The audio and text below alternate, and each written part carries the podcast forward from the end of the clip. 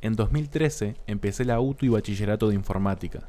Las siguientes canciones representan discos que escuchaba en esa época y que me acompañaban todas las mañanas yendo a cursar.